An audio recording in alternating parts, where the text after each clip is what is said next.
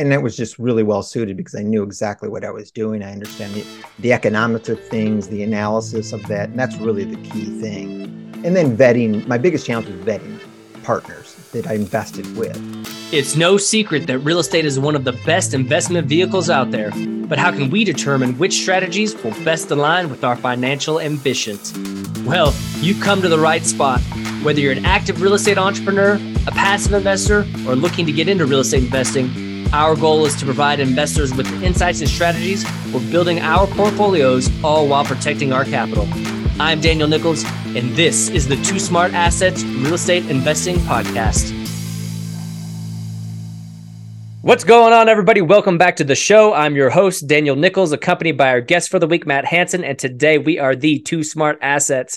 For those not familiar with Matt, he is a retired corporate executive that transitioned to full time real estate investor and has built an investment portfolio that includes over 2,000 units of multifamily apartments located in Texas, Tennessee, and Florida. And now Matt is on a mission to help others avoid the volatility of the stock market by passively investing in real estate. Matt, my man, it is great to see you. Welcome to the show.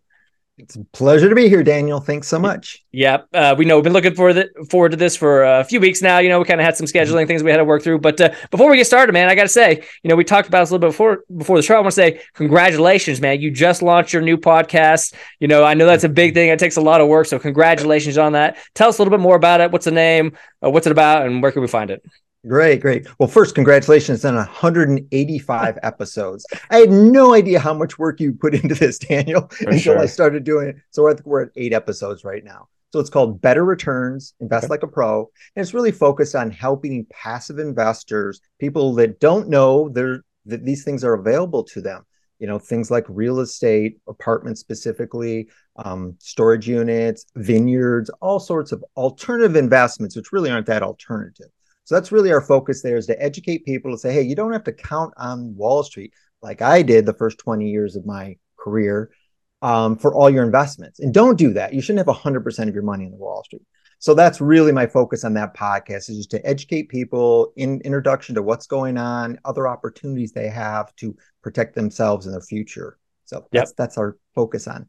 Absolutely love that. Everybody listening right now, after you check, after you listen to this episode, go check out Matt's podcast. It's gonna Thank be you. awesome. It's gonna blow your mind. And I love what you said about alternative investments. You know, a lot of people view these alternative investments for people like you and me. This is this is the investment vehicle, right? Not really the alternative. So uh yeah, I love that you said that, man. But uh anyways, you know, we're going to dive into stuff. We're going to dive into your background, your transition from corporate America to full time real estate investor, and we could talk a little bit about that, obviously. But uh, you know, tell us more about that background, that story, and that path that actually got you to real estate investing.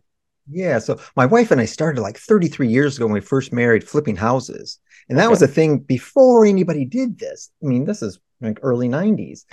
So, um, but then once we started having kids, that wasn't practical because we'd live in the houses, we'd flip them, we'd hold them for a year. So I didn't have uh, short-term capital gains, so we'd hold them strategically, and I did all the work myself. We stopped doing that, and then the kids went off to college. And then about six or seven years ago, I got back into real estate again and discovered this multifamily thing. Hold it, there's no work to this. I'm a corporate executive. I know how to run a business. I know profit and loss. I know economic analysis. I'm thinking this is my jam. So then uh, we got big into passively investing to begin with. So okay. as a limited partner on, yeesh, probably five or six deals okay. um, about six or seven years ago and that and that was just really well suited because I knew exactly what I was doing. I understand the the economics of things, the analysis of that, and that's really the key thing. And then vetting. My biggest challenge was vetting partners that I invested with. And I had some stumbled on a couple issues there, and I've learned from those. Um, and then the last oh probably three or four years ago, I started being a general partner and running deals. I've run quite a few deals uh, from LOI to close. And then we'd give an asset manager. One of my partners would do the asset management because that was too much work. Didn't really want to do that. The fun part is helping investors get their money out of Wall Street and putting in something like a multifamily asset. So that's really what we've been doing. Is focus on that. Um, is really just passive, helping passive investors get their money out of Wall Street. Yeah, I love that. You know, and we mentioned, you know, alternative assets and how this is kind of the asset now, right? And so I, I think that, you know, for people like us, and I know for me personally, when I've gotten into this world where all I talk about is real estate investing and passive real estate investing and syndications, right? And so for me, it just seems like everybody's doing it. It just seems like, you know, yeah. my whole world is passively investing in real estates or real estate syndications or something like that. But the truth is, that I mean that couldn't be farther from the truth, right? Like there is a very small percentage of people that actually know about this and take advantage of the of the benefits that mm-hmm. come with you know passive real estate investing. And so we're going to dive into a lot of that now. But um, you know, I do want to talk about your transition from uh, you know oh, your yes. your your corporate career to um, being a full time uh, real estate investor. So. Uh, take us walk us through that. You know i mean that's not an easy thing. I think that's a big change right? And i think a lot of people are kind of can be afraid of change when it comes to that but you mm-hmm. really you made this you made this shift. Um, talk about that shift. Did you go through any trials and tribulations? Was there a bunch of mindset uh, shift that you had to go through? Walk us through it yeah it really wasn't that challenging because what i did before as a corporate executive for a fortune 100 company this is stuff i love this stuff it's fun real estate's a blast. So i started passively investing to begin with while i still had my corporate gig and i did um, a lot of passive investing and then even before i retired probably three years before I retired, I moonlighted. Nobody other than I worked for a VP. And he said, Don't tell anybody in the company you're doing this. So I didn't tell anybody, but I would run deals behind the scenes. Wow. And do the, you know, do the due diligence, do the marketing materials, and do all this stuff. But nobody knew outside of my family that I was doing this because I couldn't really let it out. There was a little bit of, it wasn't truly a conflict of interest. It just didn't look real good for a corporate executive to be doing this side hustle thing. Sure. Um, which really hurt me in the long term because now these people are like, oh, I didn't know you were doing real estate. Ah. And so now I've got to educate them on it. Yeah, I've been doing this forever. You just didn't know it. Um, so that was it. It really wasn't too much of a mindset shift because I was already in that world, in the you know the finance world and all those things. So it was pretty smooth for me. Um, I think the biggest challenge I've I had was I lived 33 years in this corporate bubble. Everybody's working for the same company. Now you have conflicts between departments, you know, just naturally you're dealing with legal or purchasing or HR or whatever occasionally, but they're all going in the same direction. Now mm-hmm. that's not the same when you get outside that corporate world. I'm dealing with other individuals that aren't always pulling in the same direction. And that was the, the my biggest awakening was that, oh, not everybody does the right thing or follows all the rules or gets things done on time or does things right. and that's that my first few deals like, oh, hold it. I need to treat this like it's my business like I would normally and hold everybody accountable, set clear expectations. Here's your roles and responsibilities and I expect these to be done in this time frame. Otherwise, the deal doesn't close. And we've had millions and millions of dollars at stake. So I really, I kind of stepped into this not really realizing that, oh, okay, not everybody operates like a corporate person does. Some people are out there just winging it. And that that was my big rude awakening. And I really quick quickly picked up on that. And from now on, you know, from then on, I made sure everything was very structured. I ran it like a Fortune 100 company. So I think that was my biggest lesson that I just didn't know that I lived in this bubble my whole life well, you know, and it's cool too because you kind of found your fit, right? You were the guy they needed to to implement those procedures and those SOPs or whatever, right? You needed to like you're the guy to to fill those gaps. So, you know, they might not have known it, but you stepped in and kind of changed things like, okay, this is a lot better now. So, you know, whether or not it was intentional, it happened right for the better. So yes. I, I, I want I want to backtrack a little bit and you know, you talk about you know your investing strategy before you got into real estate before you got into passive real estate investing. Talk to us about that was it stocks and bonds. I know we mentioned before the show you kind of got burned a little bit by wall street. Walk us through that and uh, tell us what happened there. Yeah i just did what i was told in you know the early 90s i put max out my 401k so proud. 22% or 25% i'd max that thing out every year for like 20 years. And then i wised up and said hold it. You know i could retire early if i had access to all this money sitting out here and I, and I did end up retiring early, but and I did pull some money out of my 401k and pay the 10% penalty because I knew I could do so much better than having that tied up in Wall Street. I'm so glad I did because I probably have 20% of my portfolio still in Wall Street, 60% mm. in real estate primarily, and then 20% in venture capital stuff, the really fun, crazy stuff that we talked about so so I've really it just blossomed once I discovered, oh, okay, you know what? There's things outside of Wall Street, but I was schmuck. I followed what I was told, what Wall Street did, and and I just really wish I would learn that much much earlier than I did. I would be so much better off, and that's why I'm so passionate about letting other people know that. Well, it may not be right for everyone, but you just need to know there's options out there because it's not a good move to have 100% of your investments in Wall Street. It just isn't. Yeah, so let's talk about that. You know, I think I think there's there's you know when I look back on when I found passive investing, it was really a light bulb, right? And I was kind of kicking mm-hmm. myself like, man, I wish I, I really wish I'd have found this earlier because you know I could have the velocity my the velocity of my capital could have been increased because I could have been putting it to work. It'd have been way more effective, right? And so I think there's the the issue you run into for a lot of people is they don't know about this stuff, right? And so can you talk about how you found passive real estate investing and what was that spark for you and and and just that just walk us through that because I think for a lot of people they don't even know where to begin, how to begin, you know, any of that stuff. So walk us through your experience, please. Yeah, that's a really good point. So in 2008 when I took a three hundred thousand dollar loss in my 401k, and I was like, "Hold it, I, have got to, I've got to figure something out." And that's when I started looking around, and I that's when I started listening to podcasts. Mm. Actually, it was probably a few years after that, and I discovered, hold it, there's something, you know, called, you know, syndications, which is a scary word. So I spent, Daniel, I spent a lot of time studying. I'm talking like six months or eight months before I was even comfortable talking to anybody about it because of like I didn't really know what it was. So I studied, I read, and you know, got my hands on anything I could. And that's why I'm so I'm so so patient with my investors. Like it'll right. be two or three years before people invest with me sometime. And I think yeah. that's absolutely fine. I've got to meet them where they're at because not everyone was ready. I was motivated. I need to do something differently because this this stock market game is not. I'm not going to play this anymore. Um, so I think that's the key: is really just educate yourself, listen to great podcasts like this one, and, and learn from experts, people that have went through it and made mistakes. Learn from those mistakes. I think that's the key: is really just educate yourself, and it's um, a term we used to call socialization. We used to use the term at work. If there's a big change coming with a corporation, I had a department of you know hundreds of people. I would socialize. You start dropping little nuggets of okay, here's what's going to look like when we're going to change how we run this business, or we're going to take over a division. You socialize the concept before you go and implement. And I think that's what a lot of people have a, a slow adoption a, adoption period. And then I've got other people that they learn about syndication. Two weeks later, they're they're sending me seventy five thousand dollars to invest in a deal.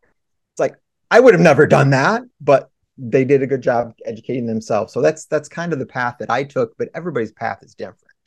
Yeah, and I think you, you hit the nail on the head there is you gotta you gotta be at the level that the investors on, right? You gotta come down to where they're where they're at. Cause you know, somebody like you said, somebody might be ready for action today. You know, I mean, they might have they might have educated somewhat, or maybe they're just action takers, right? But then you said, as you said, you know, you might have an investor on your list who takes two to three years before they're ready, right? And you just got to come down to the level, educate, keep communicating effectively, and uh, you know, and then getting them comfortable with obviously you and then mm-hmm. also the investment vehicle, right? So, um, you know, as a passive investor, I learned pretty quickly through all my education and all that stuff that uh, you know there's three main pillars of passive investing, right? The sponsor, the market, and the deal, right? I think we we've all heard that a million times, right? And uh, and so um, I kind of want to dive into that though, you know.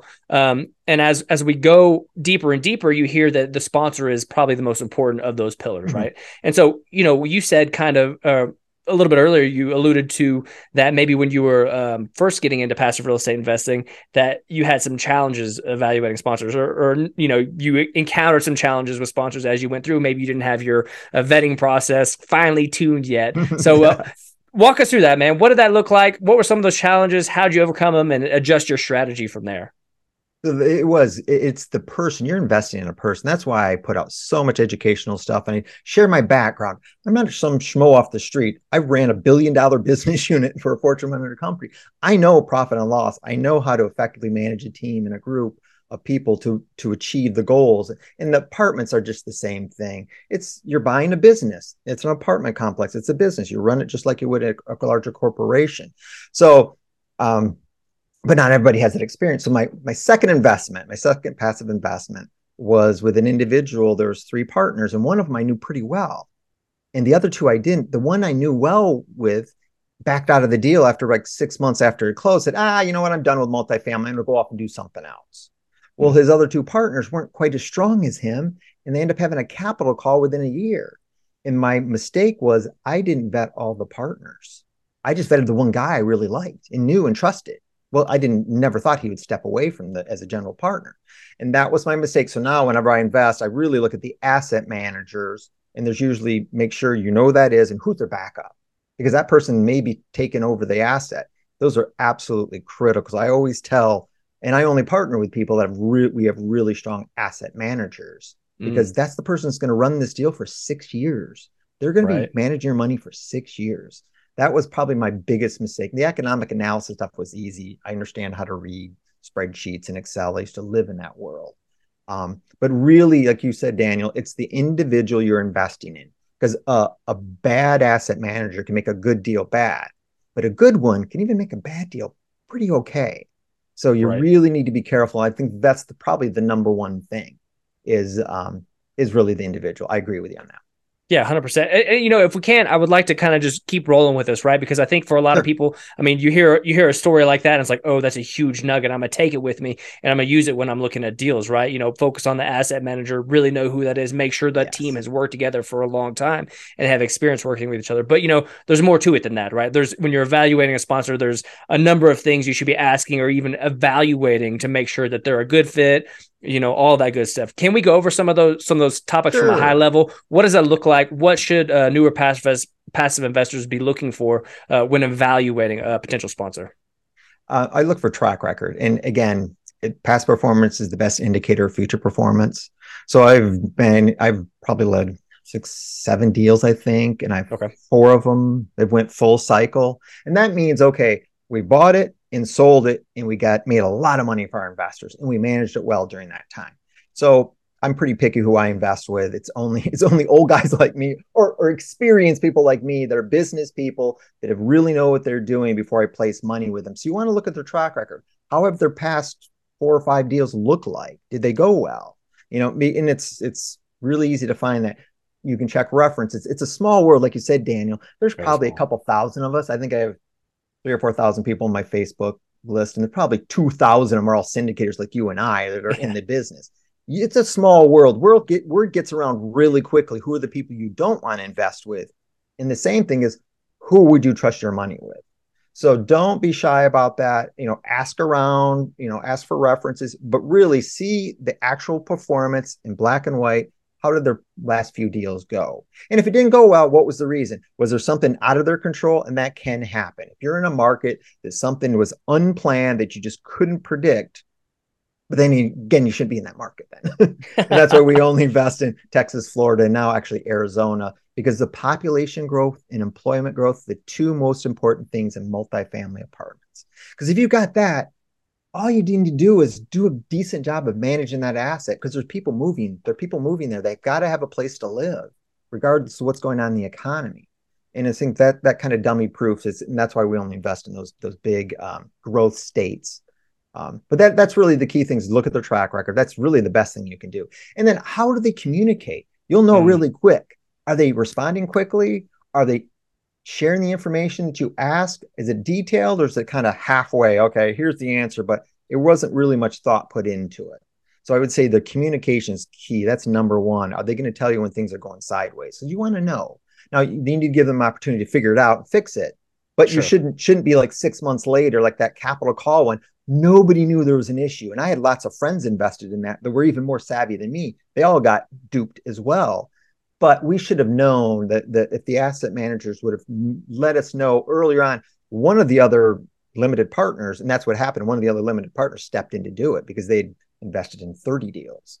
So things like that, communication, track record, and um, and really, what is their business experience? You know, if they worked, if they were a barista and now they're running deals, eh, maybe not invest with that person. Okay, and it happens.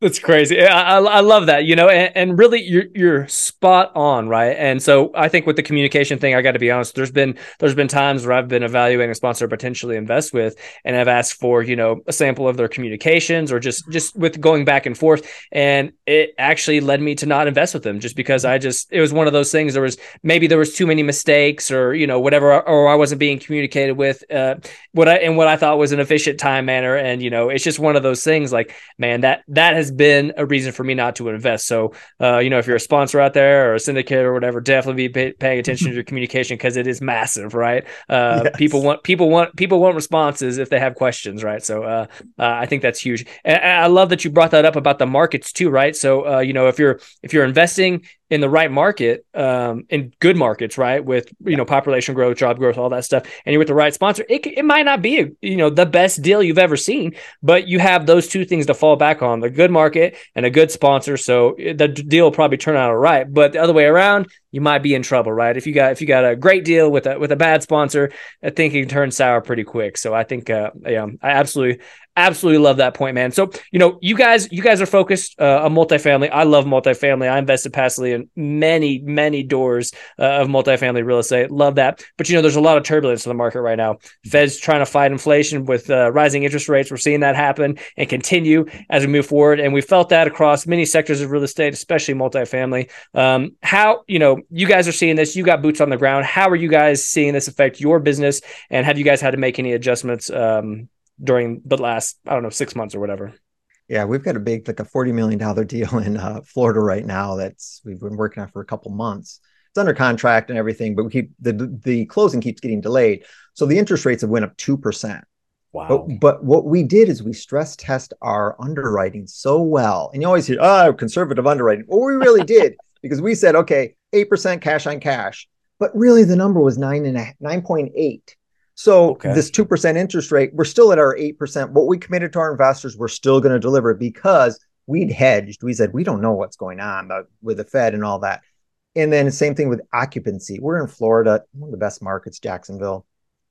I think our, our I think we're 67. If we're 67% occupied, we positive cash flow. Wow. So look at those things. Make sure you're asking the, the the person you're investing. Now, what's your break even point for this property? Because if it's like 80%, mm, things could go happen. Another COVID could hit or something crazy. You want something in the in the you know 70s, maybe low 70s is the highest I go on a break even point. So these are the questions you want to ask. That's why you want to be educated before you start investing. And then what markets? I, and I have people bring me deals and say to, to look at for them. Well, it's in I won't say any states, but it's in middle America in a population of 40,000 people. No, that don't invest in that. That's too small of a market. If the one employer in town goes under, either right. you're again vacancy, you're at 50%. You want to be in a in a, a city that's, you know, 100 or 200,000. Our, our minimum is usually 200,000 population.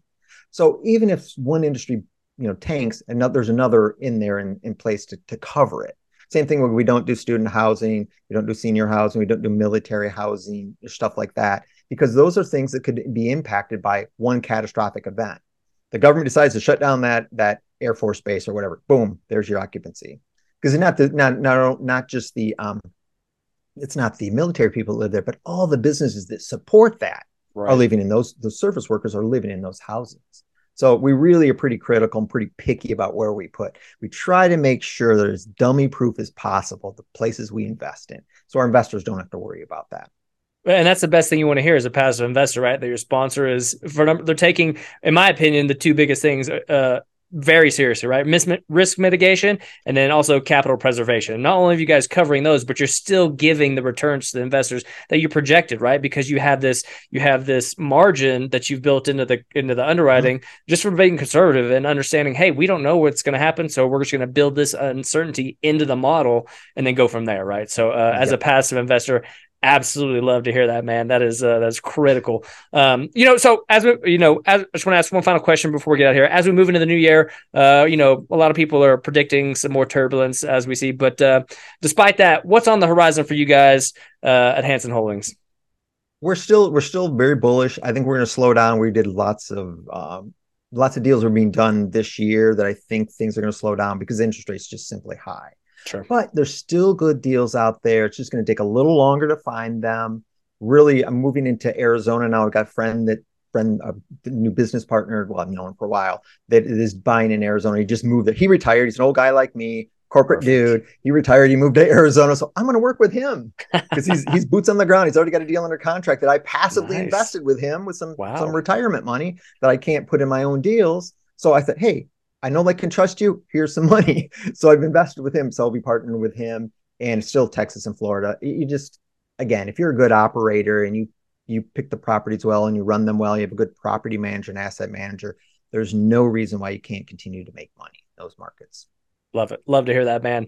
Uh, you know, I'm I'm always investing, and I love to be putting uh, my my money to work. Uh, you know, especially especially when times are tough, right? If you can find the right operator and put your money to work, that's where you want to be. Always staying somewhat somewhat active in the space, uh, with you know keeping some dry powder on the side as well. But um, man, this has been a great conversation, Matt. Really appreciate you taking the time to speak with me today. Before we get out of here, though, tell listeners about anything else you have going on. Again, you can um, talk about the podcast some more, but just anything else you have going on just go to hansenholdings.com, H A N S E N holdings with an S at the end.com. We've got lots of educational material out there, and that's the whole thing. Before you invest, educate, educate, listen to Daniel's show, listen to Better Returns podcast that's too. Right.